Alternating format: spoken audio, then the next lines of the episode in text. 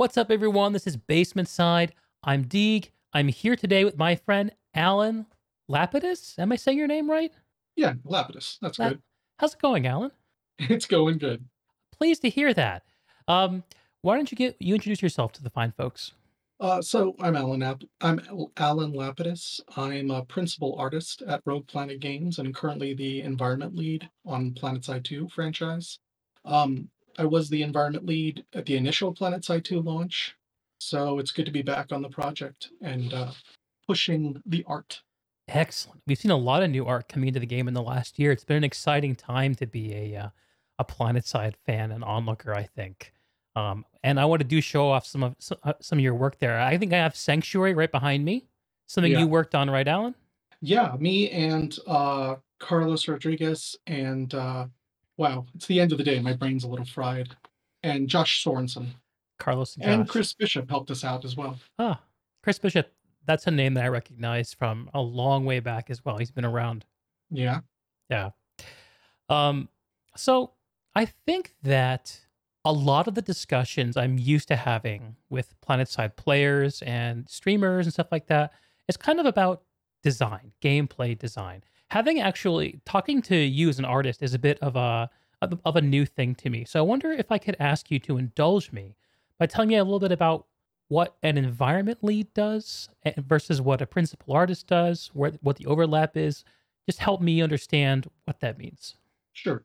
So a principal artist is really your title in the company, as in junior or associate, junior, full time, senior, senior two, principal. It's kind of like as high as you can go as an artist. Mhm. Um, the role is the environment lead, and it's my responsibility to manage large projects, you know, assign them if we have resources, work with outsourcers, uh, design a lot of what we're looking at based on the initial blockout that the designers will hand me. They'll say they need a play space that meets these bullet points. Then I'll block something out, I'll present it to them. And once we've kind of found a middle ground where we like everything, we go in and I kind of direct the style. Sometimes I do concept art, sometimes I just hit the ground running. Very cool. So is there overlap then between like the idea in my head, which I apologize for because it's just in my head, of like an old school like shooter level designer who's kind of blocking out play spaces for actual combat and the art piece on top of it? Uh, no, that would be our designers. So, like Okay. in the new facility I'm working on, the blockout was created by Kevin Moyer, uh, one of our designers. And, you know, he takes into account all those things like line of sight and flow and uh, defender versus attacker balance and any new gimmicks he wants to put in. Um, and then I'll take his block out and I'll further refine it and present another block out back. We'll have a discussion. Uh, a round table discussing what we like, what doesn't work, what our Mhm. goals are, and then it's get hands it gets handed back to me where I start actually making the art that fits those hallway layout and rooms Got it. So you work hand in hand with the Yeah. people who design the play spaces. for sure. So what kind of considerations um do you take into account when you're sitting down to actually make art for the places we love inhabiting? Well, um, I try and play on the strengths of the Forge Light engine, where its exterior lighting is really good. hmm Its interior lighting could use a lot of love, Hmm. but I try and leverage more geometry now. In the old days, we relied a lot on textures and Mhm. on normal maps, if you're familiar with those. Yes. It's basic. So, for anyone who doesn't know, normal maps are basically red, green, blue information baked to a, an image texture. And when it's presented on a 3D model, it can fake the illusion of depth, creating seams, rises, and falls to a degree. It doesn't actually deform the geometry, so it has to be Mhm. pretty shallow. Um, in the old days, we used to rely heavily on putting all that information in the textures. Um, but then our textures got really big. We had to compress the textures down for performance. Mhm.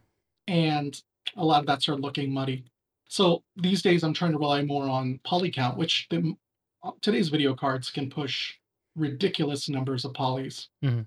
So I'm relying more on geometry and ambient occlusion, which is a pass that happens after everything is rendered that creates shadow information in Mhm. corners and cavities. And so that helps the game look a lot better for the interiors. Um, and also just shape language, you know, does it feel like nanite systems? Does it feel like what we traditionally know as nanite systems? Does it feel like a more modern nanite systems? Because nanite systems is always evolving in the background. Uh-huh. The the factions have their shape language and they're pretty faithful to it, but nanite systems is constantly evolving technology that the the factions are not aware of. What would you say the current state of the design language for nanite systems is at? Well, nanite systems still has the same sort of off-white to khaki palette, Mhm. but and it still has chamfered edges rather than bevels. You'll see a lot of cylinders and rounded forms for TR. Okay. You'll see um, S curves, C curves, and scalloped elements for uh, VS. Yeah. For NC, you'll definitely see a lot of boxy rectangular elements. Uh-huh. Um, and then for NS, it's that color palette. It's usually that charcoal, that midtone, uh, off white, and then you'll see some chrome or silvery accents and emissives and some some cabling, but mostly the the shape language is chamfered corners. And did you use those design languages when you were putting together, say, um, you worked on the the new Endeavor weapons, right? I did, yeah, How much of that was you? all of it. All of I it. That, mean, the art wise. that that's what I thought. So you didn't actually go through and make all the pew pew sounds yourself, did you? No, that was that was Homero, our sound designer, and he he was excited to put in something that sounded a little more video gamey, and it sounded awesome. Shout out to him. I actually love it. Yeah. I have to tell you though, as as someone who's been um, primarily a Vanu player from my, from, throughout my Planetside Mhm. career, sharing the pew pew with the other factions, I feel sometimes it feels a little bit like, hey, like that's my thing. But Yeah. it, it depends on how I'm feeling that day. Sometimes I'm like, the pew pew can just go around. Everyone can love this this lasery goodness. I'm actually showing on the stream right now um, some of the Endeavor weapons, which are gorgeous. So um, you, you used a, a bunch of really great words there. Things like midtones, chamfered edges, um, and I'm I'm I think I'm seeing some of those things here. I'm I'm a, when it comes to art, I'm uh, what would the word be? An idiot? I think No. perhaps. Um, no, it's all technical terminology. I, I learned pretty early what my calling was, and that what that was not it. But um, these are these are gorgeous weapons, Alan. Thank you. From a completely from a complete layman, I love the, all the detail on them. Um, the midtones is like so stuff that's not um, super dark or super bright, but kind of like halfway between. Is that what that means? Exactly. Yeah. Uh, usually, you have a three-tone palette to start with, which is your darks, your mid-tone, which is your your the majority of it, and your Uh-huh. highlights. And Yeah. where the darks and the highlights are, you'll get the highest amount of contrast, hmm and that's where your eye will be drawn. Mhm. So the thing that will draw your eye are three things: a lot of detail, a lot of small, busy elements, um, high contrast, lights next to darks, and emiss and uh, br- s- primary colors and emissives. Okay. So you want to like spread things out to create a nice balance that helps the brain easily read the major forms before it says, "Ooh, there's some interesting stuff over here and over here," and I'll focus on that. Uh huh. But the brain needs to be able to take the bit, the whole thing in in the beginning and enjoy it, Yeah. and then it can appreciate the small stuff. Yeah. I think that what you just described is exactly my experience of it. Like, first blush, wow, these look great. And then the more my eyes spend time on it, the more I pick out stuff to be like, oh, that's interesting. Oh, that looks nice. I like the way that's Yeah. proportioned. The coloring, what you said about the highlights and the, the Mm-hmm. contrast, I can totally pick those out. The finer details around one of the weapons I'm looking at right now on the stream. Uh, like there's a bunch of like a kind of like a like a like a mesh around the grip. So my eyes are drawn to the grip Yeah. because there's those fine details in the writing. Also, whenever there's writing, um, that kind of stuff. Uh, so, so Al- Alan, how did you come to to to art? Like, is this like a, a lifelong calling for you that ended up coming to video games, or was it video games into art? How did that kind of work? I mean, I was always drawing as a kid, you know, Okay. just terrible doodles. But um, I got a job in retail at the mall near my house. I worked at an old store called Babbage's. Oh Which was, yeah, uh, Yeah, which was a competitor to uh, like EB Games and GameStop, and I think that was before GameStop actually. But um, and then from there, um, someone from Interplay came by, and I helped them out with some technical stuff because I I had a home computer, so I knew about setting up AutoExec BAT and config sys and all that junk that you needed to know to get games to run on the old 386s. oh wow, And so he, I was knowledgeable, and he said, you know, you should come by I'll put my name down as a reference. I did that. I got the job, worked at Interplay for a while, and then decided to go elsewhere. Went to Blizzard, which was actually in the same office park as Interplay. Mhm. Um, and then worked in tech support for Blizzard, but I was always looking for my opportunity to get into development. And when that opportunity presented itself during um, Warcraft 3, I helped out with those uh, rendering those cinematics, doing cloth simulation. Oh, cool. So, like, uh, the one I worked on the most was that scene with uh, Thrall and Hellscream fighting Mannoroth. If I don't know if anyone gets that reference, but uh, We're gonna show it on the stream. That's way that's way too specific, not to Warcraft lore. Grom and Thrall kill Mannoroth and free the Horde. yeah. Okay. And then Hellscream sacrifices himself. Yes, I know But yeah. exactly what you're talking about. Yeah, and so there was a lot of like braids and tassels flying around from. Uh, I think it was Thrall had his hair in braids, so I had to do a lot of that's done via simulations. So I worked on that stuff, and then I was able to return for an opportunity internally. Blizzard was looking for level designers Mhm. amongst. It was looking externally and internally, and so I was able to use their tools, put together a level, show them that I had a good eye for composition and then I got hired onto World of Warcraft and worked on many of the World of Warcraft vanilla zone. That's exciting. So Yeah. at the time, at the time you were working on World of Warcraft, how many people were also working on the game? Oh man, I'd have to like literally count them in my head. Uh, I want to say probably fifty or seventy. Okay, early early days. So the the yeah, vanilla I mean there release. was like there was like four of us in our office. There was like three guys in the next office. Like I literally have to think office by office and count Uh-huh. the people to get a tally.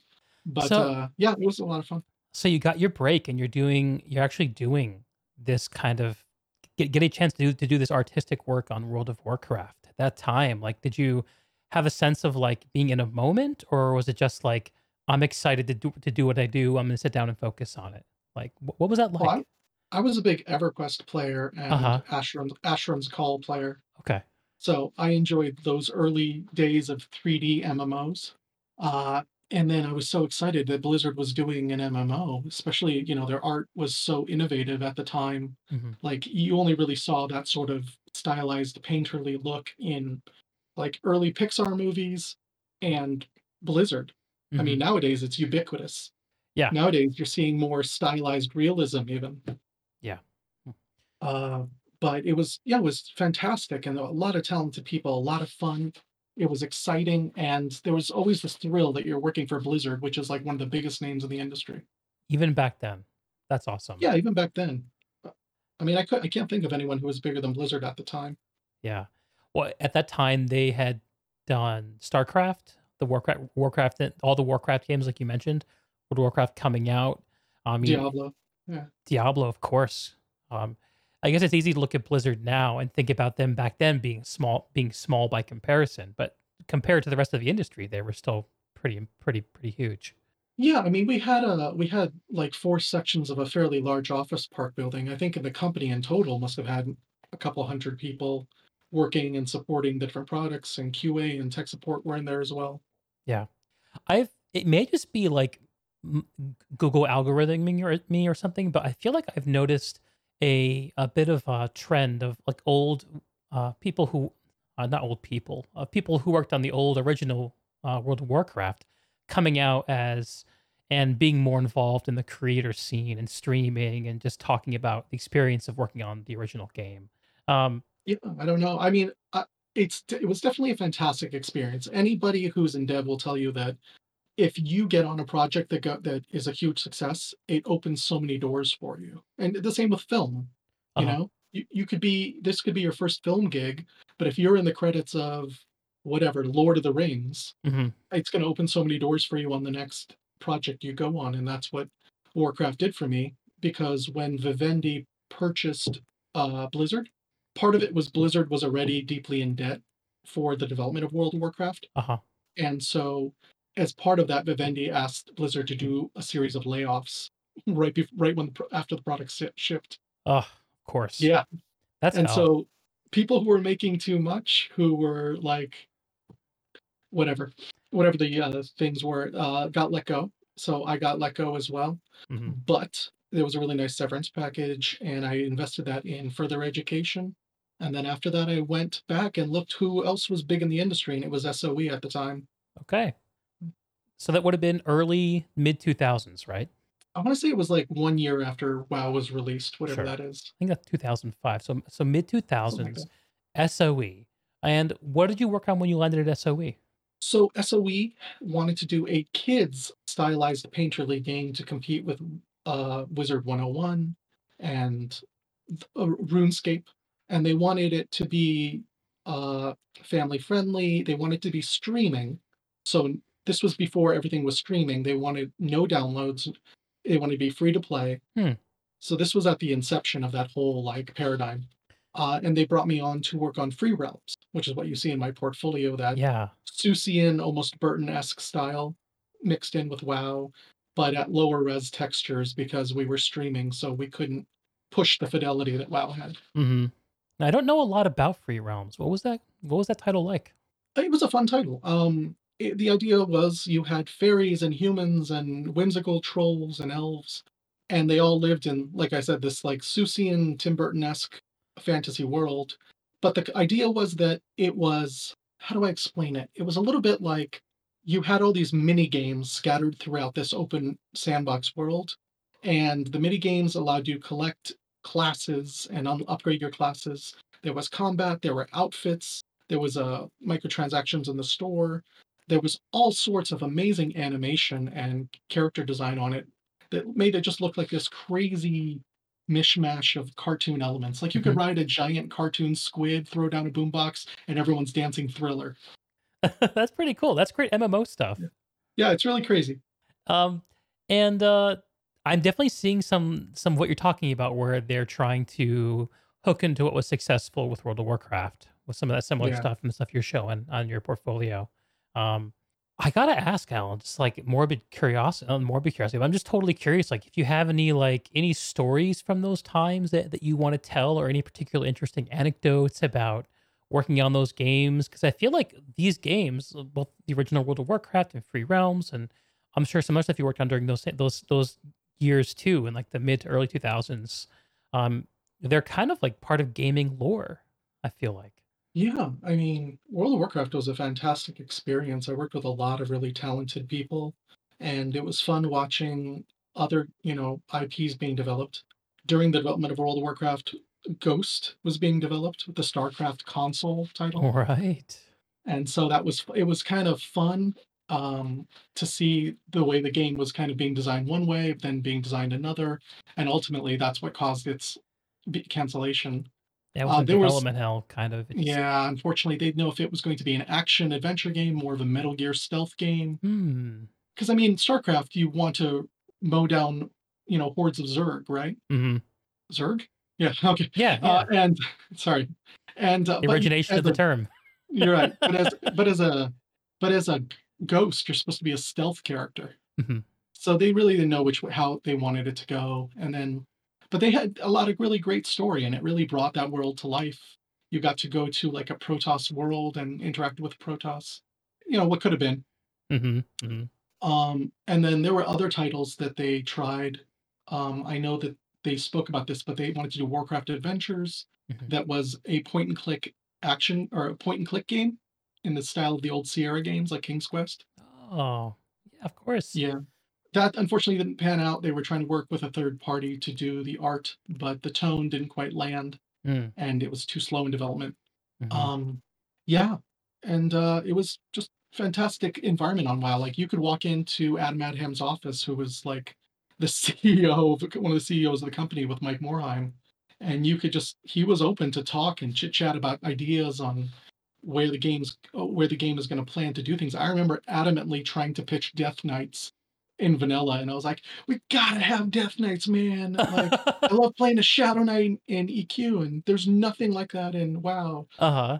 And he was like, "Man, maybe later, but we just got so much we're trying to pack in." Uh-huh. And I hear you, but thematically, where is it going to live? Like, you can't just have Death Knights rolling around Lordaeron. Yeah, yeah. You got to pack a a good excuse for him, and they packed in a fantastic excuse Yeah. with uh, bundling it in with um, the expansion about Arthas. So for sure. Smart. So yeah, it was just fun and really a great experience. hmm That's awesome, Ellen. And um, I have a thousand questions bubbling up in my head. Um, I guess like one of the questions I have. So okay, people with open doors. Um, things change over time. Industry trends. Um, how how do you find working on games? Um, hmm, maybe this question isn't well enough formed in my head. Oh, let's move on. We can come back to it if if, if, it, if it jumps out at me. This is something that I do. Um, so World of Warcraft, they lay off a bunch of people, launch into SOE, starting on Free Realms. What's next? Well, after Free Realms, uh, Free Realms had its success. It was doing well. Um, and then I believe my next project was Clone Wars Adventures. hmm And yeah, Clone Wars Adventures was they wanted hand painted textures, so I had the experience for that, and I was the environment lead there. We got to work with LucasArts, and we got access to their uh, vault of photography from the sets. That's exciting. Yeah, so I was just being able to surf at like a lot of the sets and props and kind of see what is outside the boundaries of the camera. Ooh. So yeah, it was really hel- it was really useful and helpful for getting a sense of like what does Coruscant buildings look like up close? What's in the Jedi Temple that you don't see, Mhm. except for that one hallway they always seem to walk down. Right, the hallway. Yeah, the hallway. And so we were able to kind of take the style of the Clone Wars Adventures TV show and translate that into a hand painted texturally style that was very close to the show. hmm Um, and it once again, it was a little bit like Free Realms, but it was more like you had a central hub like Destiny, where it was the Jedi Temple. You would kind of run around, socialize, and interact with people, and then there's mini games in each of the rooms. So there was a tower defense mini game, a lightsaber dueling. There was speeder racing, which was like Space Harrier. You would fly around the screen and dodge things and shoot it. Okay. It was on rails but it was really great because like there would be huge space battles and you'd have massive like starships coming in from the side of the screen and you're like oh my god am i going to hit it? And then like the rail takes you up and over and down into the hangar bay. It was, it was actually really cinematic. Yeah, a lot of those old rail games were, were quite cinematic. Think of like uh, yeah. Rebel Assault is another game that, floats to mind. Mm. Yeah. yeah but that was fun. And uh, i got to work with great people and i had a lot of fun on that project. It was a great to have a star wars game hmm on my uh, cv as well. And then after that i got pulled over to uh, environment lead on a new project that they were starting up called planetside next which hmm later became PlanetSide 2. Okay. They had done some prototyping with the technology to see how they could push the look of the game and how is it going to be more MMO-y with inventory or is it going to be more like moment to moment moment gunplay like Battlefield? And how do those conversations go?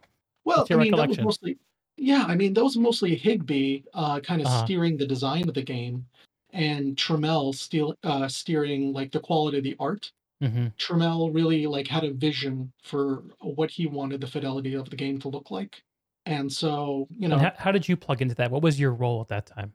oh well, I was managing the artists we had for the environment. I mean, we were making all of these maps and structures and buildings and new textures. And uh, I was doing project management as well as uh, art creation, Got it. uh, working on a lot of the zones, textures, placing stuff, composition. Um, yeah, I mean, it was great. A lot of fun. that's cool. And hearing, hearing those names, Matt Higby, T Ray, uh, Mhm. definitely uh, ri- rings the bell of a lot of a lot of uh, PlanetSide players who've been around. Um, you so you worked on uh, and helped manage the the art and the environment design for Amerish, Indar, and Esamir. All three of those That's boys. correct. Yeah. Okay.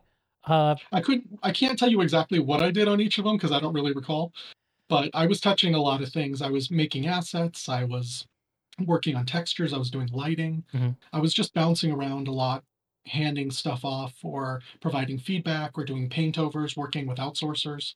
So it sounds like you kind of wore a few different hats.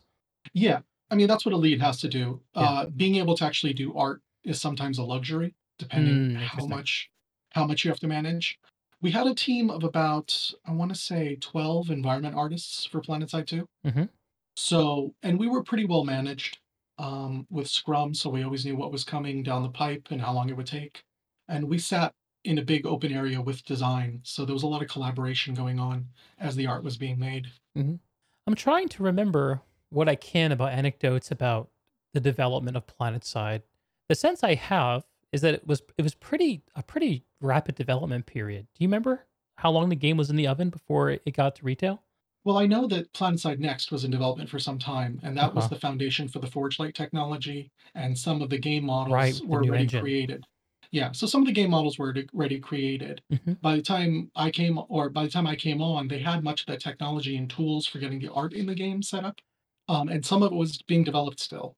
So we hit the ground running and started making our first zone, Indar, and uh, building the ships and the cockpits and all that stuff. What jumps out at you as something from that period that you're especially proud of?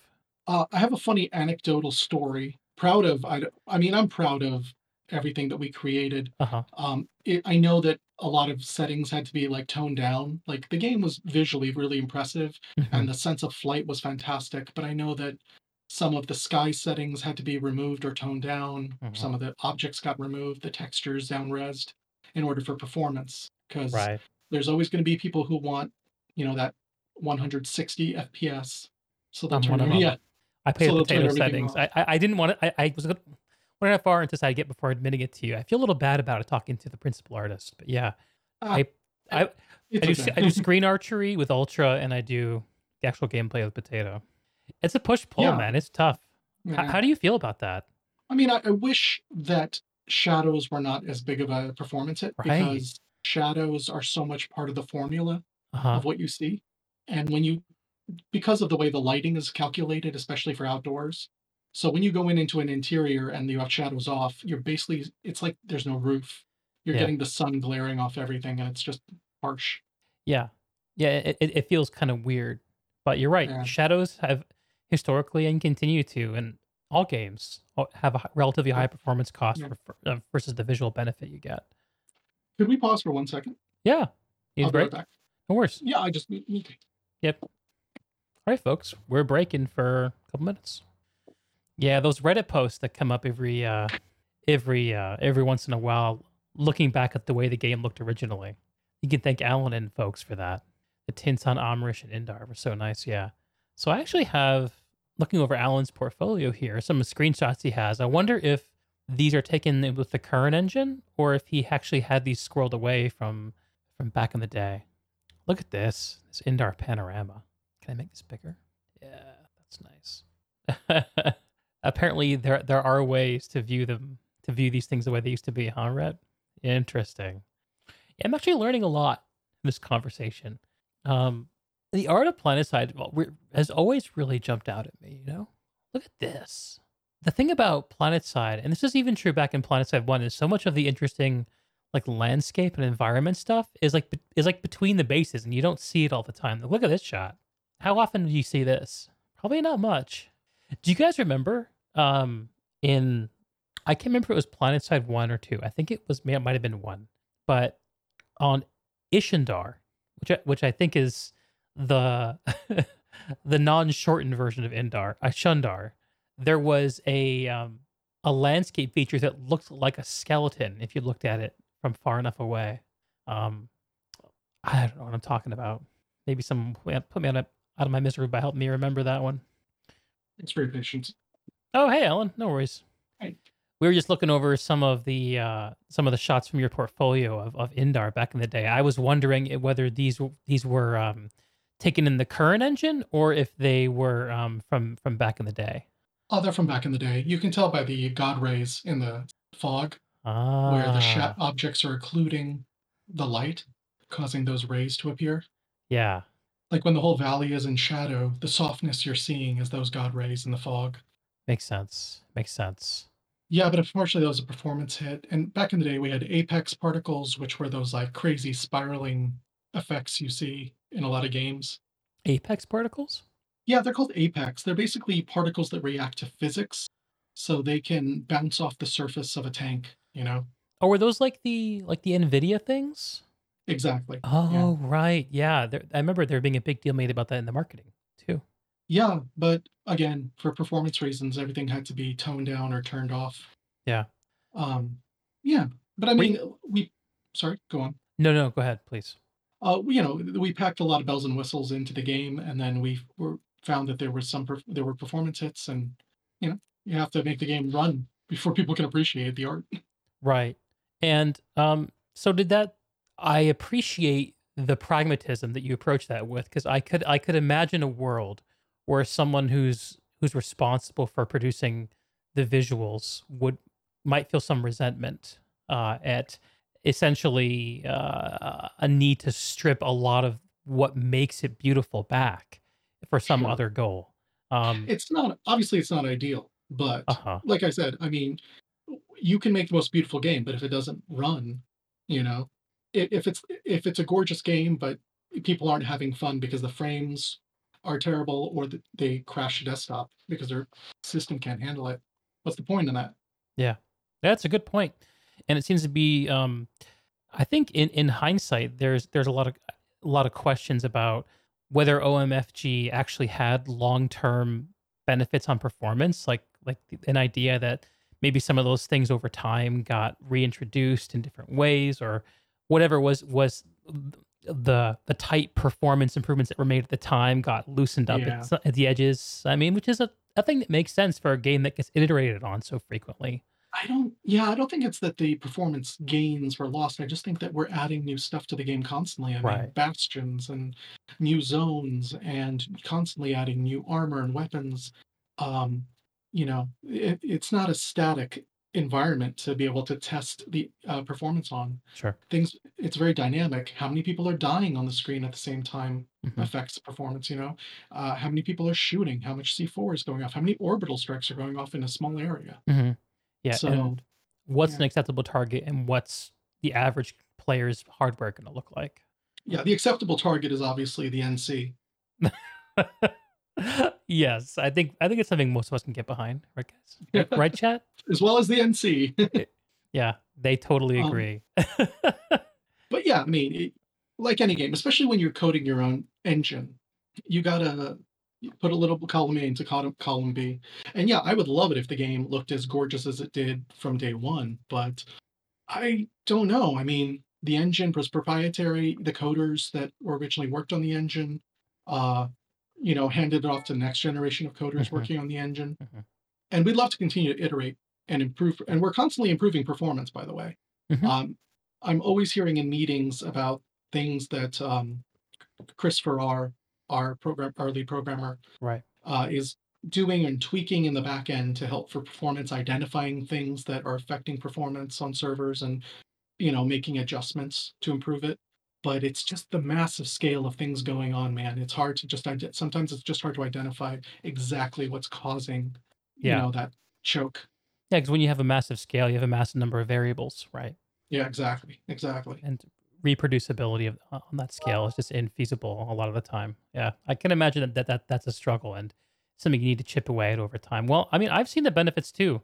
Um, the actual, I mean, going to the modern game, um, the, the introduction of DirectX 11, um, and the the the overall how that impacted my at, at the time just upgraded system uh, was, was remarkable. And then over time, uh, all the little little loose ends around the DX11 um, Yeah, uh, got got shored up. Um, so to me, the game that right now is is the most playable it's ever been, which in turn makes me able to go back and crank up some of the visuals. So it's it's kind of sure. nice. And as I commented, I'm trying to lean on what the engine does best, and that is represent things with ambient occlusion, specular surfaces, things that are shiny. Sorry, shiny surfaces look the best, um, and just you know create the environments that take that lean on those strengths. Okay. And has your approach to so I, I find myself sliding. So I, I don't want to forget that after you worked Mhm. on PlanetSide, you also you also did some other work. Um, Yeah, because I actually really want to jump to talk about the modern game, but I I don't want to forget to hit on a few things. sure, Um, so after maybe we can just we can just pin that and come back to it. sure. After the PlanetSide release, um, you put out these three lovely continents, and then what came next for you? Well, there was a new project being started up. Um, and I was always interested in working on the EverQuest franchise. You know, I've Hmm. been working on sci-fi for some time. As an old school EverQuest player, yeah. Of course. And they were talking about some really ambitious big ideas. And so I wanted to be part of that. They were talking about a voxel destructible world uh, having NPC factions being able to be like moved in and out of areas, using a, you know AI in the background to like beat back the orcs, but then the orcs steadily start making a comeback, and it's all very ambitious, big big idea stuff, pie in the sky, you know. Yeah, sounds like it. Um, but so the project was called initially EverQuest Next, which is uh, for some reason some of the uh, sort of the code name they used for a lot of their let's work on a sequel or a spin-off that's not exactly a sequel. Uh-huh. Okay. Um, and so yeah, so we started working on it and the technology was being developed at the time and there was a lot of questions like how do you build a giant massive voxel world? Do we have the tools to build that? Like in Minecraft, you hit generate, and it generates this random procedural world Mhm. but that doesn't always necessarily mean you're going to have interesting arrangement and placement, right? Right. in a game of EverQuest, certain things have to be always be there in certain locations. Yeah, you don't want it to be completely randomized. that's that's Yeah, unplayable and, and uninteresting. right. And completely randomized doesn't always look pretty. Mhm. I mean, you you have to look at a game like um, No Man's Sky to see, wow, there's a lot of gorgeous planets, and then there's a few planets where you're like, eh, the variables that got thrown in the pot and stir- and mixed together are not very pleasing. Mhm. Came out kind of bland or harsh. Yeah, exactly. So you can't go 100% procedural. So we were trying to find the way to find that balance between curated content, procedural content, and fan made content because we wanted to engage the community with a game that was mutable like that. Those are big goals. I didn't know that that that project had such lofty uh, aspirations. Mhm. Um, so how did working on that go? Obviously, the game never never got to a consumer audience. Yeah. So, um, I mean, though it had its own difficulties internally, but there was also the limitations of the technology and the amount of time it would take to create the technology needed. hmm So EverQuest Next became EverQuest Landmark, and Landmark became sort of an intermediary project that would engage the community to help them create content and kind of test the tools so that we could crowdsource uh, ex, you know sort of qa the stuff and also get people building and tell us what would make their building experience better.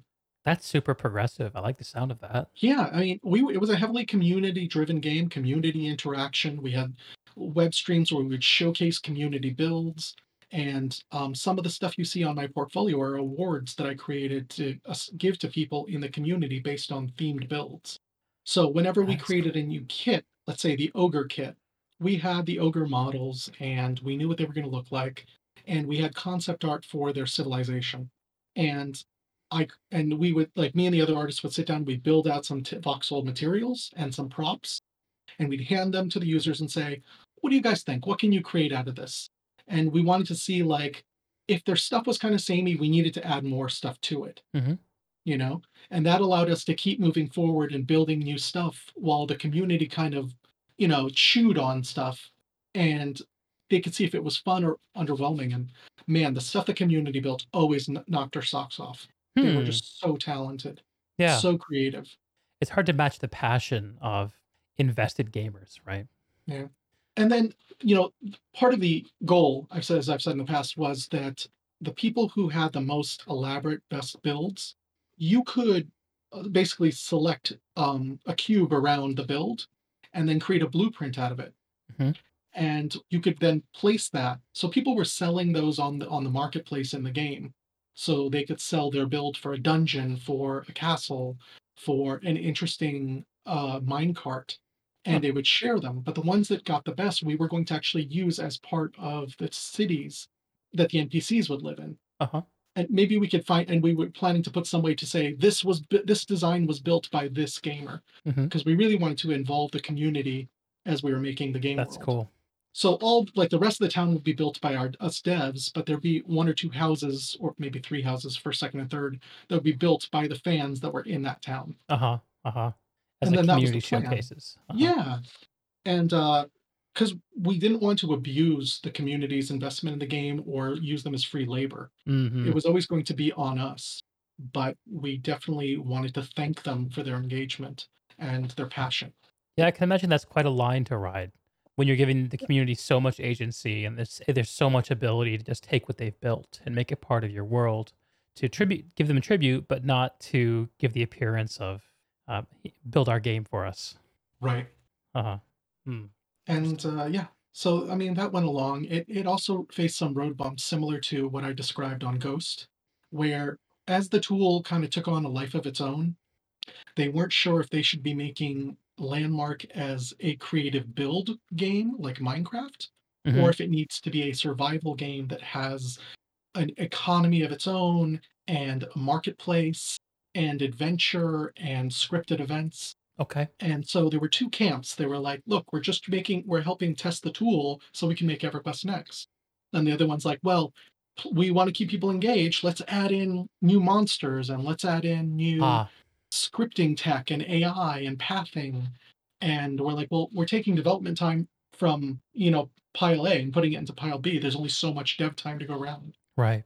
And uh, yeah, so I mean, it made some fantastic stuff, but ultimately, it they could they didn't want to persist putting money into it, not where we couldn't see a clear end to it. Yeah. That's a shame. It's a very interesting, interesting development story Mm, where there's such openness to community collaboration. It's almost like it actually took away from having a defined enough vision to to push for and to actually make a compelling business case. Yeah, I mean, that's the thing with game dev is I've been on projects where the plan has a very clear vision from the get-go Uh-huh. and it's executed. And it's driven by a charismatic lead. On World of Warcraft, it was Chris Metzen. Him and Mhm. Sammy, w- they were in the meetings, they were joking around, like without ju- just as an anecdote.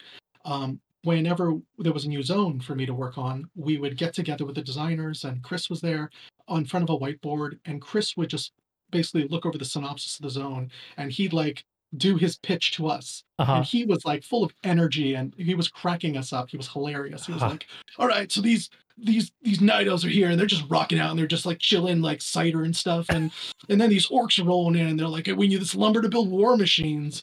And then the elves are like, you know, you know, it's like, screw you guys. Okay, so Uh-huh. there's conflict over there. They're trying to kill the trees, but then the elves, the elves are just totally going to be summoning this thing over here to knock those orcs on their asses. Uh, And he just like, yeah, it was just really funny watching how animated he was describing yeah. all this. It sounds just like Metzen too. Not a bad impression. it's Metzen. He, Metzen is like, he, Metzen is awesome because he's like, he's got the voice of like a motor, like a, a Uh-huh. badass, like a, the what's the word I'm looking for? Like a like a motorcycle micro, motorcycle gangster, Yeah, yeah. but he's but he's like the nicest, super nicest, professional, sweetest guy you'll ever meet. Uh-huh. Very friendly, like no ego whatsoever. Really great guy. Uh And Sammy is like a constant smile on his face. He just wants to draw and do fun stuff, and uh-huh. he like plays D and D, and just he's just such a great. Oh man, all the Blizzard guys were just amazing. That's awesome. What a great what a great what a great picture that paints in my head. Um So that was a segue. But what I'm getting at is sometimes you have a clear vision with a charismatic lead, like PlanetSide Two had okay. Higby and Tramell. Yeah. They had a very clear vision of what they wanted, especially Higby. Yeah. Um, and then you have games where there's an ambition to achieve something, but it hasn't been completely crystallized. Okay. And so at some point you have to like put boots to the ground and say, well, there's some questions we can't answer until we see what technology we have, until we see how Hmm. it plays. We need the prototype or a It's vertical left open a little bit. Yeah. And in some cases, they're like, well, we need to create what's called a vertical slice, which is like a tiny piece of the bigger game that hmm we can experience if it's fun or not. Yeah, that has all the stuff that's going to be central to it. Right. And sometimes those sort of projects can lose their way or get s- derailed by other things that happen hmm or personalities on the team that come Mhm. in conflict. hmm Um, but you can never tell. Sometimes those things also just crystallize during development and everything works out. Clone Wars Adventures, we came into it with a very kind of loose vision of what we wanted, but that crystallized during development and there were no road bumps. And we delivered a really fun package. In fact, I am contacted still on ArtStation by fans of the game asking me how I did certain art for certain things because they're trying to copy the art style or Huh. they give me these impassioned anecdotes of times they played it when they were a kid. And I love that. That's awesome, man. That's got to keep you going when you get those. Oh yeah. I love it. Um and So Clone yeah, Wars is an example of a game that came together without having a charismatic leader with a defined vision right out front. I guess right. from what you told me about the game, and I'm just learning it from you, uh, that it's kind of based on having like a hub with mini games and stuff. That kind of makes sense. It seems Yeah. like it, it, it's a very like like wheel with spokes kind of design, and Mhm.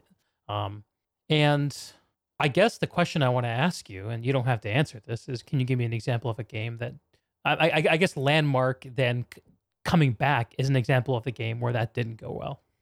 Yeah, and there was more I mean, there was a lot of factors. There was, uh, some ambitions that were different between the personalities on the team. There Mhm. was technology that was promised but never manifested. Okay. There was, uh, limitations that became apparent only once the technology had been made. Uh huh. Like, when you have this really high resolution mutable world and people are constantly manipulating the terrain, that's a lot of data being sent up and downstream, Okay. and keeping that synced for everyone standing around watching it before it starts getting choppy is, uh, Yeah. is hard to figure out. Yep. That makes sense. Because um yeah, character synchronization is a big thing and interpolation and stuff like that, right? Yeah. I mean, I, I don't know a lot about this stuff. I have a layperson's understanding, but if the whole world can be muted and um so at any given point when you're in a, when you're in a 3D game, you're you're not rendering and seeing the whole world, right? You're seeing the Right. part of it that matters to you. So it, whenever whenever you travel, you would have to down like re-download what all the changes that happened since the last time you were there, right? Exactly, and that's and that's expensive for paying for the servers to send all Mhm. that data through. As the company running it, like, we're sending all that data to people. Hmm. So, we're paying for that, You don't think about server bandwidth costs being a limiting Yeah, factor, but it it it was it makes became a reality for a game like that. Um, so yeah, the game kind of unfortunately, um, dissolved, Mm. and then development ceased. Uh, there were a lot of fans who reached out, people who really enjoyed playing that game. Um, fantastic creative people who in fact, some of the artists that, um, we wo worked with, some of the community members, they've still taken that original vision and are running with it. Um, I can't remember his, um, ID on Twitter, but one of the artists that was really passionate about the game is still trying to remake the game in Unity. Oh my goodness. Yeah, so the dream, keeping it alive. Gotta love the Unity remakes. Yeah, And that's a from yeah, sorry, go on. Oh, I was just gonna reminisce how interesting it is the the scene of um some of these old games. The the, the current technology getting to the point where people who are passionate hobbyists can bring back some of these old games that previously could only be depl- uh, deployed and run by Sure. you know uh, big companies. Um, Yeah, it, I mean, something like Landmark isn't going to be as easy as something else. That was a lot of proprietary technology that yeah, never became public. and and of course the Unity version of it is going to be more of like a visual showcase than an Sure. actual s- slice of the functional game. Yeah, wouldn't Um, have any of the back end. but yeah, I don't know. You're, you're mentioning that made me think of it though. Like, um, gaming has gotten. I mean, Alan, you, you know this better than anyone. Like, gaming has gotten enormous since you were you were doing tech support for StarCraft. Like, Yeah, I mean, it's it's a multi-billion dollar industry. It's it's beating film sometimes. yeah, I think I saw that that that number the other day, and it re blew my mind because in some ways, culturally, gaming still lags behind more traditionally accepted art forms like like music and Mhm. cinema. Um, I think it'll take a generational shift for that attitude to change. And I I wonder what we'll see come out then. Um, and Well, I now mean, now we're really that. tangenting. But sorry, go ahead. No, you're seeing some of that already. I mean, um, like I can't remember the name of the company, the one that did Det- Detroit Human, Detroit Become Human. I'll just look it up because I can't remember. I think it's either. Quantic Dream or something like that. That sounds right. Um, I mean, you have studios out there trying to tell serious stories and create gameplay experiences. You have um, The Last of Us, you know, you have hmm stories, games that are trying to create a very immersive cinematic experience. You know, you've got your fun goofball games, you've got your Mario parties, you've got your shooter games that put you in the thick of action, but those are easy to pick up and put down, and they have emergent, uh, they have emergent elements that wow, it's crazy. This happened because I did this, and this guy just happened to be walking around the corner, and that was a fun experience. hmm And then there are games where every little m- moment is scripted to really like resonate with you Yeah, and it the, sticks with you. yeah, Yeah. to have the maximum like emotional valence. Sure. Uh, Bioshock, right? The big reveals, Bioshock Infinity at the end of it. I was just like, I just played through like a 40 hour long Twilight Zone episode. Yeah, You know, it's yeah, it really does have that vibe. yeah, the batteries are getting pushed. I mean, as long as the, I, I'm I'm guessing that as long as the the interest is there, it's just going to keep getting bigger. Um, I I like I'm guessing you are. I've always just been so compelled by virtual worlds. For me, like, um, the thing that made me like kind of click when it comes to gaming is the first time I played, got my hands on Mario 64 at a um, a Toys R Us a kiosk. Um, like I just had something turn over in my mind when I did that, and I was like, "There can be a world in there." Like I was, I let's see, 64 came out in '96, so I would have been like 12 or 13 when that happened. Yeah. Um, and that that for me was what got it all started. um, so You know, uh, I loved video games as a kid yeah, whenever my friend's house to play. But the thing that really made me want to be in video game development was the RPGs because they created these virtual worlds that sucked you in. uh huh, I mean, you had your old Ultimas on the PC, right? Mhm. And you had your uh, JRPGs. I remember like one of my earlier JRPGs was Phantasy Star and Phantasy Star 2 on the Mhm. Genesis Mhm. and the Master System. And like they really suck you in. Now, full disclosure, I was still a kid and anime was new. And like all of those tired tropes that today I can't stand because I've seen them a thousand times were like blowing my mind. It's like, what? you know? yeah, the yeah. elf girl who's also a cat girl or something like is about to die and the villain's gonna get away Yeah. like you don't see that in western animation uh huh. but now you're like oh yeah i know this is gonna happen Uh, the curse of the internet is we all learn from each other so quickly these days. yeah ignorance is bliss sometimes Yeah. So tell me a little bit about um, the games of your youth. What what were the ones that really stand out to you as like being inspirational or really uh, important to you? i really enjoy the ultimas Yeah. i love the world that they were creating the persistent elements i mean the ultimas were heavily influenced by the um, pulp fiction of the 70s like um, john carter of mars Oh yeah. the idea that you're the avatar who lives on Earth, and these moon gates pull you into this alternate world where you are the hero. It's basically John Carter coming from Earth to Mars to be, you know, the hero, go on these crazy adventures, then he comes back to Earth, then he goes back. Could you tell for those of us who like don't know much about Ultima, and I might be a little bit like one of them. Sure. Could you just tell me a little bit about the game? Like, what is it? So Ultima was an old school uh, fantasy game. Um, it, initially, it started in like like the really early computer days where graphics looked like Atari graphics, Mhm. and it was just like like the early Final Fantasies were just like that. You know, like little on a grid, moving your little icon character around. And the Ultimas just started being innovative. They were made in the garage by Richard Garriott, Mhm. and he was pushing boundaries on what RPGs could do and creating interesting systems. But he also persisted the mythology between his games as he created sequels. Mm-hmm.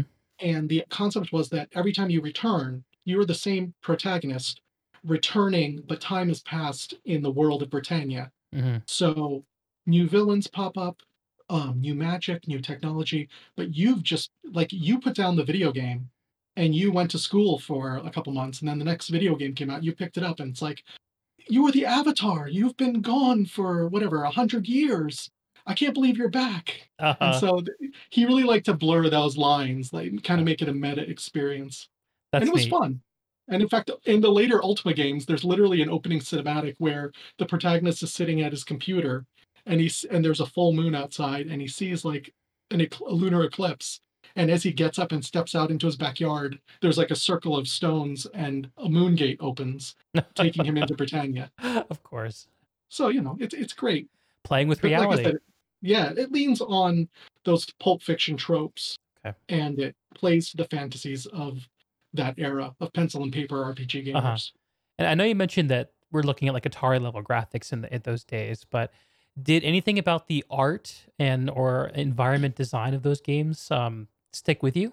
Not so much the Okay. Ultima games, maybe Okay. Ultima Online, but it was fun to just explore. And games like Ultima Online and Asheron's Call, you they were these real-time giant worlds, Mm-hmm. and you really wanted to see what was over the next horizon. And Mhm. someone had been there, but I mean, sometimes you would stumble upon loot on the floor from monsters that were killed, and you're like, "Oh, someone's here."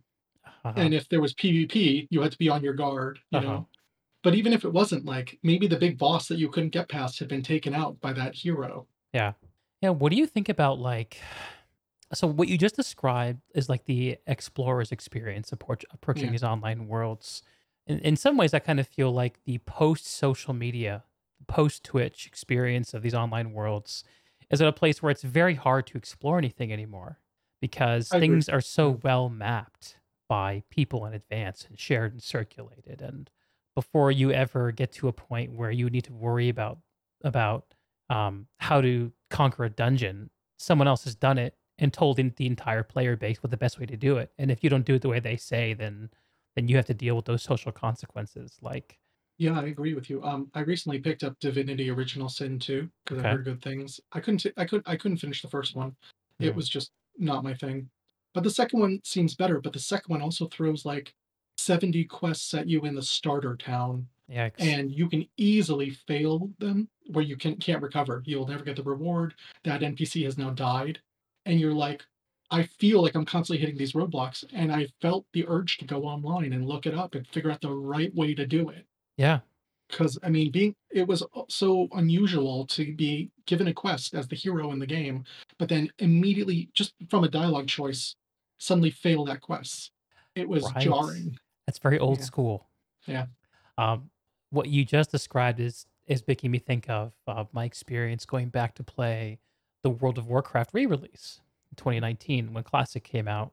I went back with a coworker buddy of mine, and we re-experienced the grind to max level, and we did the entry level raids before we called it quits. And I got through, like, the first 20 or 30% of of the the the level exper the level up experience before I said, "Screw it," and I just got a modern questing mod that told me where to go for everything, Oh. because before that, I was reading everything, and I was look getting all my clues from inside the game, and I wasn't looking things up, and I was, like, really trying to be in the world. That's so funny because coming from EverQuest, where so much of it was left in mystery because of the original design was crude, so they didn't have the mechanisms to convey information. Uh-huh. You actually had to walk up to an NPC, you had to say, "Hail," watch the text that they say, pick out the word, and then ask them questions about the things that they say to try Uh-huh. and find the dialogue tree. Wow. Yeah. yeah, I mean, it was more hardcore, but it was also more rewarding when you found it, or even as the community stumbled upon hidden gems that no one had found for years because things could be more hidden when Right. things are more, um Obfuscated, yeah. yeah, obfuscated. Yeah. Um, and then I was worried working on World of Warcraft that it was just too handholdy, that the game felt every time I logged in after this is after 4 years of playing it in development. Mhm, By the time it got released, I was like, "I'm just, like, logging in, I'm doing a checklist of tasks, and I'm logging out. I'm not Mhm. really thinking." And I that kind of bugged me, and which is why I kinda stopped playing the game after a while because I burned out on just logging in to follow that checklist. To do quests, yeah, essentially. Yeah, and it kinda just, uh I don't know, I yearned for that discovery, like, where am I gonna find that next quest? Mhm. Am I in the right place? I don't know. There's not just an arrow pointing me there. Do you think there are any games that are doing a good job of that these days? I don't know, man. That's that's that's a that's a discussion for someone who's better at game design than me. Um, I don't know, I I have opi I have personal opinions. Um, Yeah. I don't think any game nails it. I think that games like Elder Scrolls Online and Fallout 76, Uh-huh. um, are a little too handholdy for me. They're sticker book guests where they basically walk into a zone, and you're immediately given the first breadcrumb, and they just pattern themselves after WoW too much. Mhm. You know, I think everyone wanted a world where you weren't led to that next quest. You literally had to run out there and stumble upon it Mhm. organically, Mhm. you know? Yeah. That's what's lost in these MMOs today. No sense of exploration and Yeah. reward for exploring. Yeah, um, it's interesting you shared that insight about, uh, playing the original World of Warcraft after working in development for multiple years and feeling like you were too handheld, like it was too polished, like there was no sense of mystery. I think in the modern modern era, people look back at that version of the game and see it as more old see it as as the old school, see it as, like as, like, the unpolished experience compared to what it's now become over 15 years of development. Um, and, yes, the rea the reason I prompted that question is, like, what's what's doing it well? Because that that feeling of discovery is something that I have struggled with a lot in in recent years, especially the more I understand about what I'm looking for. Um, it's also yeah, that's what it is. It's what are you looking for in your experience? uh-huh. Some people wanna sit down and play Mario Brothers, and some people wanna sit down and forget they're in a video game and that that they're they're being they're vicariously living through the hero on an adventure. And I think that people who are a little bit older, who grew up with more pen and paper games, where they're Mhm. used to using their imagination, used to being the hero rather than watching a movie about the hero. Right. These modern games, you're sort of along for the ride. You're not you're not the Yeah. protagonist. You're Yeah. along for the ride with the protagonist. The yeah, a lot of games too really worry about like making sure p- players feel like the power fantasy, like Yep. making you feel powerful, feel like Spider-Man, right? Um, Well, that was in the early development of WoW. That was one of the things that they talked about was how like where's WoW different than other MMOs? Like we throw a bunch of mobs at you, and other MMOs, one mob at your level could kill you. It could be a prolonged fight for several minutes. mhm, In WoW, you had to feel like you were a badass from the get go. So the first thing you can take on three wolves. You could take on two of the kobolds in the mine mhm, in Goldshire or whatever. mhm, And then as you go outside of your level appropriate zone, yeah, you're you're in pitched battles with one on one. But as long as you're at your level appropriate area, you're always a badass able to just like grab hordes of monsters and AoE them down. mhm. And ESO does the same thing. Yeah, I think all all AAA games do that. Yeah. Like Well, because WoW showed it worked. Yeah. And I think I'm guessing well, okay. uh, How to how to phrase this idea. It seems to me from my observation that it showed that there was a much bigger audience out there, people who wanted game uh, uh, experiences that were adjacent to the kind of gaming that was happening back 20 years ago, but that was that knocked down the barriers of of accessibility. Like I want to experience this game, but I don't really want to have to understand my stats. I want to play this game, but I don't. I don't really want to ever die. Yeah, and I don't want to have to spend six hours to feel a little bit of progress. I want to be able to log in for Yeah, 30 minutes, feel I've accomplished something, and log out. I've been uh, taste testing the new World of Warcraft expansion, and one of the, and I also like just just watch the monitor the community conversation about it. Is one of the biggest things that's going on is the question of is the game giving enough loot, Mm. and it's it kind of I find it a little repulsive. it's like, uh, um, it's like am, am I getting enough candy from each Yeah. door when I go trick or treating? It's it's it's kind of um, it it seems almost childlike. Like th- they've boiled down what they want out of the experience Yeah. so far that it has no capability to surprise them anymore. that's the difficulty of of an aging game is not just the power creep but the expectation the hmm sense of reward you know you don't get like it has to be now like a mythical legendary transmogged uh epic dropped from a world boss that only spawns once in a in a month ending in y i don't know but yeah. it's you know it's like it has to be something ridiculous before you feel a real sense of accomplishment for getting it hmm And also the one of the other confounding factors too that emerges is, and each game approaches this differently, is the role of microtransactions and how how you bring in things to the game from outside economies that are not about Yeah. putting in the effort and getting lucky or being good. yeah Yeah. I mean, PlanetSide had dealt with that same thing. It's um, hmm how much do we monetize power, and how much do we keep the power curve fairly flat? Because we want people to feel that their purchases are meaningful. If they're hmm spending real money on something, you don't want to just buy something and feel like, ah, why did I just waste that money? You know. So, for the most part, you'll see a lot of similar stats on weapons because we don't want to allow people who throw money at the game to be stronger than everyone else. hmm Not like maybe it ounce, but that's it. Yeah. Planetside seems like it's taken a somewhat unique perspective when it comes to um, selling. Um, I don't want to say selling power because it's not really what it is. It's um, selling gameplay as opposed to just like pure cosmetics like an Overwatch m- would do, where nothing you buy in Overwatch is going to affect the gameplay at all. Um, Personally, I'd like to see more stuff like the uh, Punisher. Punisher is a fun gun. That's what I'm saying. The stuff that can change the way an encounter goes. Uh huh. You know, when you have like an impulse or a black, like a, a vacuum black hole effect, like suddenly that bottleneck encounter in the hallway is different. Uh huh. And so I think that uh, that doesn't really make you more powerful because you can't take out people. Like if you're out in the open, that impulse isn't going to do anything for you. Mm-hmm. Mm-hmm. So these are like situational guns that can change the way, uh, you know, combat flows. But it's hard to tune weapons when you're fighting one dude or you're fighting 700 dudes. You know. Yes. Yeah. Because there, could- there could be one of those in a fight, or there could be 700 of those in a fight. Yeah. And what's that look like? Exactly. That's got to be tough.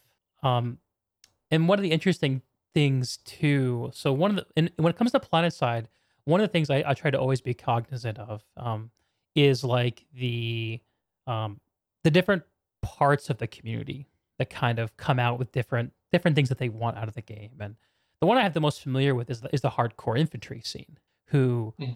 love headshots. Like it's what they it's what they need to survive. They love headshots and they need the, the time to kill to feel right. And um, I think that there can be a tendency to like feel things that add noise to the game of being Right. the best mover and headshotter can feel bad to those players. That is an excellent point. Um, sorry, my wife just texted me. Can I have just a minute? I need a minute too. Let's take five. Great. Let's take five. Great. I'll be right back, folks. Help me remember what, I- what I- we were talking about when I get back, okay? Be right back. Hey, folks, we're back from our break. Me, Deeg, here, basement side chatting with Alan Lapidus, principal artist from Rogue Planet Games, working on PlanetSide 2. What were we talking about? I believe we were talking about the gameplay experience with people who want to just purists who just want to be infantry shooting. Yeah, it sounds like you had something you wanted to say about that. Yeah, um, it's difficult when you want to add or change anything to the flow of a game that it has a player base that's been with it for so long. hmm Because while players constantly want, there are some players who want innovation, who want to mix things up. And then there's players that are like purists who I know the role of each weapon. I know the role how, how to react in every situation. I know every base layout, and I'm comfortable with my knowledge. It makes me, it empowers me. It lets me have a great kill count. hmm And anything that shakes that up, I don't like it. You know. So it's kind of hard. I mean, I can understand that because there's different people who want different things from even a shooter game. Mhm. I like to I like shooter games where things are a little bit more bullet spongy, more the Borderlands. Like style. Borderlands. Yeah. And then there's people who like I remember when PlanetSide 2 was was first starting out, like the time to kill was just so fast. You, you felt like you were getting like two tapped, you know, Mhm. and that didn't appeal to me as a gamer. But I also knew that I can't remember which game it was, Call of Duty, it Battlefield. Battlefield, like Yeah. there was a very fast time to kill on there as well, and people like that. But Mhm. Those games, when you die, you come back like 50 feet from where you died. hmm But when the map is this vast, death stings so much more. hmm So it's it's a little harder to stomach being taken out of the fight. Right. Anyway, that's just my two cents because I personally would like to see things like guns that, you know, like create damage over time effects, uh, resistances to kinetic, thermal, blah blah blah. hmm You know, kind of add some variety, mix up the meta a bit, so it doesn't just become, do I have shields or health, and that's it. Yeah. Yeah. Add, add some new some new toys to the sandbox. Yeah. Yeah. I think that that very same phrase is something that I used when I was talking to Wrel to describe like Bastions coming in, Colossus Right. coming in. Those are some examples of major major changes to the way the battle works in PlanetSide. You worked on those, right? Uh, yeah, uh, Chris Bishop and um, uh, can't remember who did the Bastion, but we worked with an outsourcer to model the Bastion, Mm-hmm. and then Chris kind of kind of cleaned it up, prepped it for game, did all the engineering needed to get it in, um, and for the escalation update. The hell was I doing for the escalation update? Sanctuary. I was focusing on Sanctuary. Yeah. So, okay, escalation came with Sanctuary with Bastions. It came on on the wake. I'm I'm gonna I'm gonna back transition, then we're gonna retransition to this. See how clever Okay. this is. um, escalation came on the heels of the announcement that PlanetSide Arena was going to be closed down. Right. Another project that you worked on. So I know that after Landmark, you worked on H1Z1 for a little while, and then on PlanetSide Arena. Um, I'm a little more familiar with PlanetSide IP. I think I, I I want to ask you a little bit about Arena. about Sure. your, your work on it, what your what it was like to work on that project. Well, in the beginning, uh, Tony Morton, Carto, uh, he had a very clear vision for what he wanted. He wanted variable match themes and structures, hmm but he wanted a game where you basically just pay an up, a, a reasonable upfront, upfront, upfront cost, and then we provide all sorts of different matches and a battle pass with cost hmm because we'll need income to sustain the game in the long run. But the idea was that the battle pass would just be cosmetics and that you could get the battle pass items through full gameplay. It seemed like a fair system.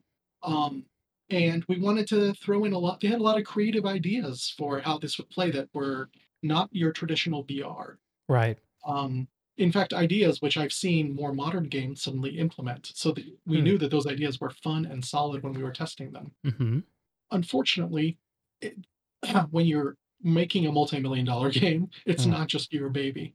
And hmm so there's other people who, you know, have stake in the project.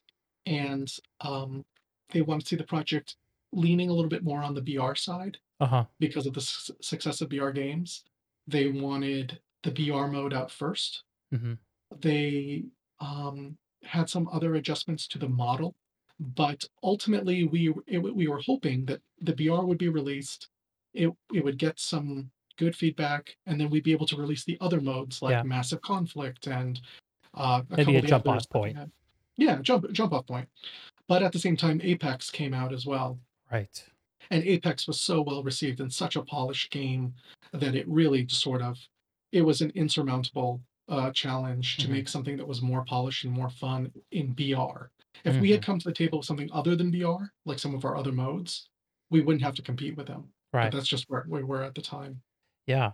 Well, as an outsider who, from like me personally, um, I'm not much of a battle royale guy. So it's Yeah, it's, nor it's am I. as as I saw Arena being marketed that way, I just said, eh, doesn't look like PlanetSide to me. Um, Yeah, I do look at what happened with a quite a quite a high amount of sympathy though, because it is at the end of the day a PlanetSide game, and it did at the end of the day not really get a chance to stretch its legs. It seems like. yeah. I mean, there was. I mean, even the the Bastion interior that I'd made was designed for expandability because we hmm had plans on what more it would be done for. We had plans for, God, some of the ideas we had was there was going to be a team versus team mission that took place on a decaying orbital rig that was slowly descending towards the planet's surface, Uh huh. and fragments of it were going to break off and, and and like burn off as it was falling. like progressively over time. It would change the Yeah, arena. because the match was had a limited amount of time. So as the planet got bigger and you were descending towards the planet, and parts of the station started breaking off, and the playfield got smaller, you uh, it was going to be very cinematic and really fun. I love And that just a idea of a yeah, really visual indicator of match progress, like with the totally. Planet was getting was bigger. That's awesome. It was going to be basically a two fort with a shrinking arena. Okay, yeah. Wow, you just called out two fort. it. That hits me right in the Sure. heart, man. I'm an old school Team Yeah. Fortress Classic junkie. Do I, you I know love that? Team Fortress. That's the oh. sort of like that's the sort of gunplay balance and class balance. Personally, I'm not a designer, so it doesn't matter what I say. But personally, I would love if PlanetSide 2's heavies felt heavy, you know, if their scouts felt more agile. But I also don't know how the hell that would play with 700 people on your screen. Yeah, yeah. it's hard to imagine scouts flying around in that at that scale. But yeah, I have a warm place in my heart for that that approach to team shooter balance too. Yeah, for sure. And that's why I love big ideas and big cinematic stuff, but I'm not a designer because I don't think about all the actual realities, you know, Sure. of it all. So And so, yeah. So what did you end up working on? Um, so you, you said you worked on the Bastion interiors. I'm actually showing that off here, um, which Yeah, are the gorgeous. oh, thank you. Uh, yeah, the Bastion interior. I also did the loot crate room where the robot opens up your crates, Right. and um, I did a lot of work on the Echoes of Amerish map, Uh-huh. the skies, the some of the props and ecosystems, and uh, what else? And then a lot of just product prop, prop placement and area design. What are some of the things that that you wanted to do with Arena visually to distinguish it from the PlanetSide 2? Well, we definitely wanted to create themed sections of the map. In PlanetSide 2, Amerish is pretty much just Scottish Highlands rubble Mhm. and rock and gravel and grassy everywhere. Uh, we wanted to have distinct sections so you could tell where you dropped and which way you had to go, which is why we had that like central peak mountain in the middle of the map that you could see from anywhere. Mhm. So we were we were trying to create a lot of like ways to easily orient yourself without having to even open the map. Yep. Like colored sense. buildings with numbers on them so that when you roll into a camp you could call things out to your teammates. Mm. So there were a lot of cool ideas that actually I would like to see in PlanetSide. Um, what else? Yeah, we wanted to do different skyboxes for the different areas. So when you roll into the crystal area, things are a little more glowy and shimmery. Mhm. You know, you roll into the uh, war torn area and everything's kind of smoky and the, the craters are billowing smoke. But yeah, and then we, I, I, if you scroll down, you can see some of the alternate skies I created for like nighttime games that had animated clouds in the distance with like lightning shooting down auroras that were streaming in the sky. Oh, that is cool stuff. Yeah, I mean, I was going for big cinematic visual elements. And one of the Yeah. nice things about Planetside Arena is that the art style, even if you look at it now, Yeah. it really still holds up. It pops. It pops and it's soft enough where it still feels not like you're not looking at wow, but it, you don't see like the pixelated, crunchy textures, you know? Mhm. And that's one of the benefits of, of slightly tweaking the art style a little bit. Those trees. Yeah. Yeah. It looks good, Alan. It's a shame we never got to see more of it. Yeah.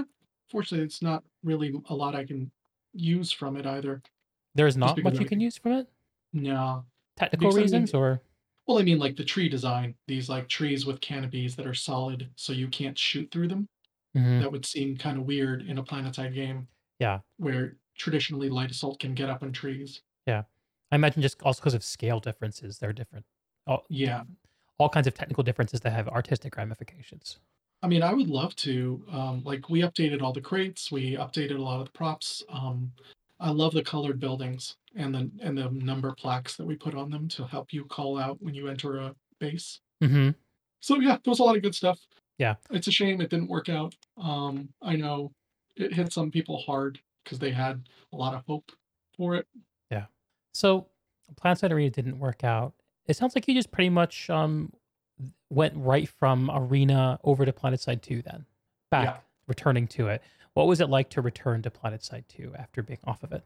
Um, exciting because speaking with Wrel, who had been like single-handedly leading the charge to keep the game alive and and you know, Nick Silva was running the game for a while and Wrel is was incredible because I mean he, was just like pissed when he didn't get the resources he needed. And so for him it was like Christmas when he got all of these artists and programmers to come on and now the game could like he revivified the game, you know, with Uh-huh. all the things that they wanted to do. And it wasn't just um, Michael. It was uh, we had a, a bunch of designers. Tony was still, you know, working with us on it, and Right. um, we also had. I can't. I'm sorry, I can't recall who else was in the room, but they had a lot of big, ambitious ideas. What with the bastions and the social space of the sanctuary, Right. being able to actually start giving lore hints and Oh, updates I love that stuff. Yeah, me too. I love those robots on the on the sanctuary. Mm. hmm Um, and then, you know, we had some big plans for what we were going to do with Esamir and how it tied into the lore and where it's going still, because the campaign isn't finished. Right. Right. And I'm excited about like showcasing heroes and villains, because that's one thing Planetside never really did was give you a sense of people who are not just the feet on the ground soldiers. hmm Yeah, like the generals, like people the Mhm. na- the bases are named after, stuff like that. Totally. Yeah. And what's going on back in the sanctuaries or sorry, what's going on back in the homeland, right? Like the TR is a, just a bunch of human civilizations that the Huh. TR ha- runs as a fascist government. Uh, The NC are basically like spooks hired by corporations to break TR stranglehold on the economy. hmm And the VS are like Briggs was running the show, but the VS War Machine has basically taken away all of his control. Where Briggs is, was preaching that Vanu was coming back, we have to ascend, ascend, and now that whoever's running the VS is sort of like, yeah, yeah, yeah, Briggs, uh, we got wars to fight, so take take a seat, buddy. Yeah, yeah. Stay in the back and read your books. It's fine. Yeah, yeah, just play with your toys. Oh my god, I love I love all the little little points of tension that I'm hearing that could Yeah. be introduced story wise. It's got to be a little more. it's got to be hard to introduce that stuff to a game where people are so used to just like logging into the warp gate and shooting their friends. Right. Like, I mean, I want to see the game more a little bit more like Destiny, where it's telling a story. hmm You know, you do log in. Your game, your moment to moment gameplay is the crazy combined arms combat and base capturing and ranking up. But I want there to be an overarching story so that every season things are changing, hmm maps are changing. You know, like it's great that you've memorized that base layout. We can add a new map, or we can go back and change that base. You know, hmm And the nice thing about that too is it gives hooks for other kinds of players right? who maybe traditionally have had a hard time hooking in. Um, like one of the things that always makes me sit up and pay attention when I hear when I look, look at dev streams is like, oh, we're looking at adding adding lore, we're looking at adding more story stuff. Um, it's hard to get that stuff in there, but that's what worlds are made of at the end of the day. Yeah. We're all built to be social storytellers. And an endless arena has has a certain appeal to it. But um a lot of people just want to be in worlds, and I know I'm certainly one of them. Yeah, I mean, that's why I love the campaigns and the missions because they set the groundwork for storytelling Yeah. and they give us op- an opportunity to do isolated events that don't have to be game wide. You know, the Mhm. campaigns for the most part took place only on Esamir. I think you a couple of the missions had you going to different continents, but it's kind of nice when you know we take the, we uh, blow the dust off of a tired old continent change things around because something has happened and there's a, a campaign that gives you some cool unique rewards that you're only ever going to get from that campaign Mhm. and then when you see some dude wearing some cool piece of armor or badge or something and y- you ask where did you get that was that on sale he'll be like no man that was that for the campaign back in you know 2020 2021 you can't Mhm. get it anymore Mhm. i love that stuff Yeah, it's good. It's good because it, it means that those little bits of um one of the things I, I used to love about old school MMORPGs, like before transmog and transmutation systems became really popular, is the fact that what you saw on a person could tell you a story of experiences that they've had. Yeah. Um, for sure I played a warrior in vanilla World of Warcraft and I did raiding. And so I had the experience of wearing all kind of feeling awful about wearing leather and mail gear to be the best perfor- to do the best performance and progressing through like the the raid tier of Ahn'Qiraj with all the bug plate armor that Mhm. is just like why would you want to wear this? Like but I, I I ended up disliking it so much that it turned into a kind of love. Like those items told a story that now, um, and I, I think it's so important when you're talking about virtual worlds to make sure that the choices players can make give them the opportunity to tell a story that actually commute it it commutes meaning. And uh, totally yeah The I mean, you want more- to be able to express yourself Yeah. anyway, that's a very vague vague hope I have whenever I jump into a game these days. But anyway, Alan, we just have a, a few minutes left. Um, I think maybe a good place to end it would be to prompt you to ask, like, what what great question should I have asked you that I have not yet asked you? you should have asked me about the containment site that's Okay, coming down the pipe yeah the contain the containment site is this like a new base? It is. It's the new superstructure that we're working on as part of the uh, next campaign update. Uh huh. We've teased the exterior block out, and um, it's that big vertical tapered. Oh, the building. huge pylon looking thing. Yeah. Yeah, but most of the gameplay is going to be below ground. Uh huh. That's hype. Uh, so I'm able to create a unique skybox for it, create different moods, create themed rooms, so you're not just looking at the same walls and boxes everywhere. Uh huh. um, one of the things that I really want to do, uh, we've discussed that is we want to create, we want to break up line of sight with verticality, not just blockers. Okay. Uh, so when you roll into a room, you might be coming in at 45 degree angles instead of 90 degree angles. I want to avoid 90 degree turns to check your corners. Mhm.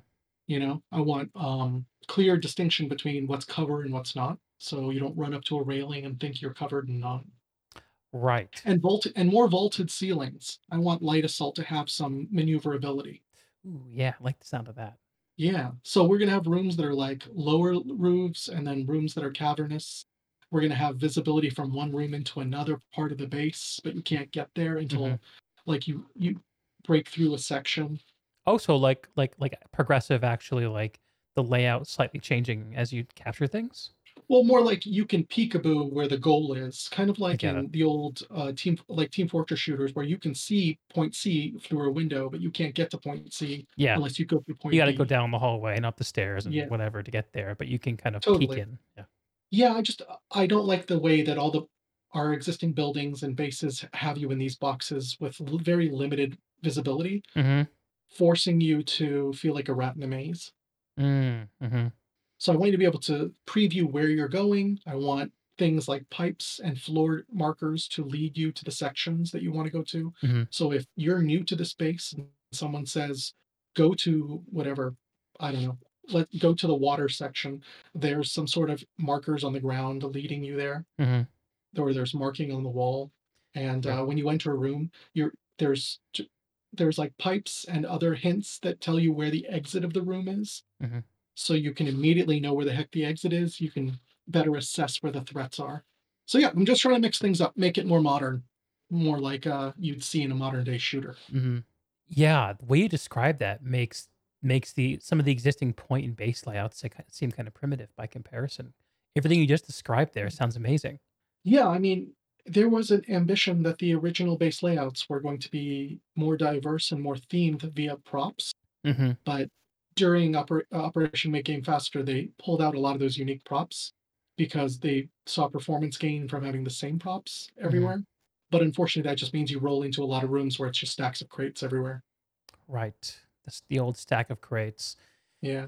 And uh, the variation is where are the crates, Yeah, exactly. is less interesting than what all the, everything you just talked about with vertical sight lines and railings and peaks and all that stuff. Well, I very much look forward to getting a peek at that hopefully soon.